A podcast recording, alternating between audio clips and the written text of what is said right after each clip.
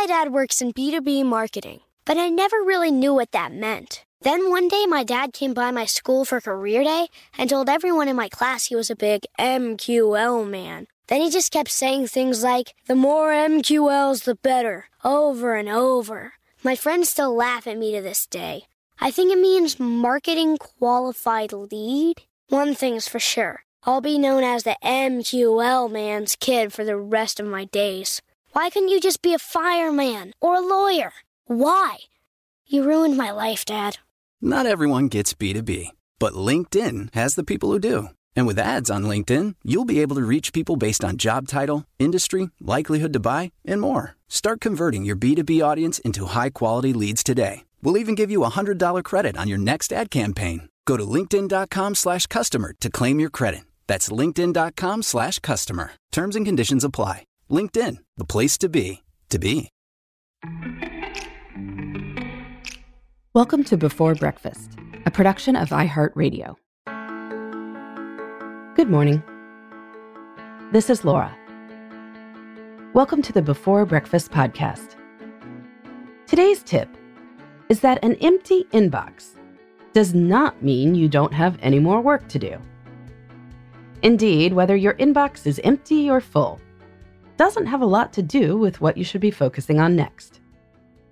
Most likely, email is not your job. It is a tool to do your job.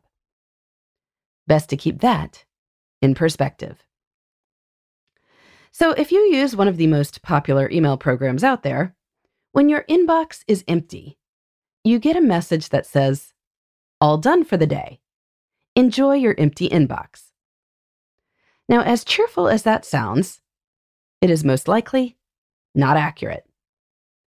Even when your inbox is empty, you are probably not all done for the day. It is easy to fall into the trap of believing that email and work are synonymous, but they are not. Just because your inbox is empty doesn't mean there's no work that you would be wise to do. You may have a meeting tomorrow where you will be asked about something complicated, and so you should prepare some defensible answers. You may have a colleague who you suspect is stuck on something.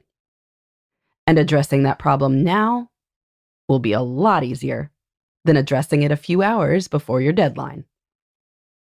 You could be planning out the next week, or pursuing a speculative project, or figuring out if you need to hire someone new next year. Even when your email inbox is empty, there is probably important work you can and should be doing. On the other hand, even when your inbox is full, that doesn't mean that your full inbox should determine your to dos for the day. The tasks clamoring for your attention in your inbox may be your day's top priorities, but they might not be either. Only you can figure that out. And the random order with which things hit your inbox is not a substitute for wise decision making. How do you decide what to do? Longtime listeners know that I suggest planning the upcoming week on Fridays.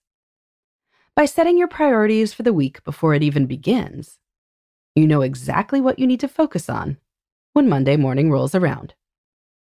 What needs to move forward this week? And how will you do that? At the end of each workday, also determine what steps on those projects you'll tackle the next workday. That way, when you get to your desk in the morning, you know what you need to do. Now, of course, we all do need to deal with email at some point, maybe at three points during each workday, or maybe even a bit more often, depending on the nature of your work. But living in your inbox is probably not the way to make meaningful progress on the work that matters most. Sure, you'll stay busy, but you weren't hired to be busy. You were hired to get important things done.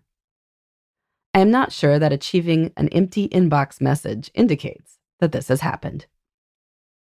So if you see a message in your inbox that says you're all done for the day, don't be fooled. Your job is not to process email. I'm guessing it's a lot more exciting than that. In the meantime, this is Laura. Thanks for listening. And here's to making the most of our time.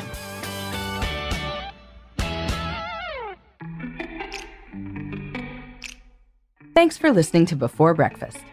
If you've got questions, ideas, or feedback, you can reach me at laura at lauravanderkam.com.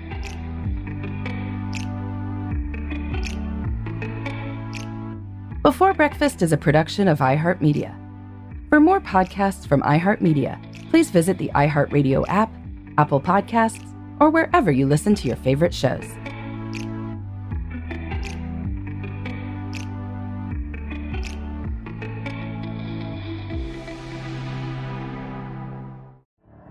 The Elevation with Stephen Furtick podcast was created with you in mind. This is a podcast for those feeling discouraged or needing guidance from God. Together in this podcast, we'll dive deep into scripture, uncover the powerful truths that will help you rise above your limitations and embrace your full potential. We're here to equip you with the tools you need to conquer life's challenges. Listen to Elevation with Stephen Furtick every Sunday and Friday on the iHeartRadio app, Apple Podcasts, or wherever you get your podcasts. Danielle Moody here, host of the Woke AF Daily podcast. We've been with iHeart for a year, and what a year it has been. As we head deeper into 2024 and yet another life changing election cycle, Woke AF Daily is here to keep you sane and woke. Make Woke AF Daily your podcast destination for 2024 election news and analysis. Listen to Woke AF Daily Season 5 on the iHeartRadio app, Apple Podcasts, or wherever you get your podcasts.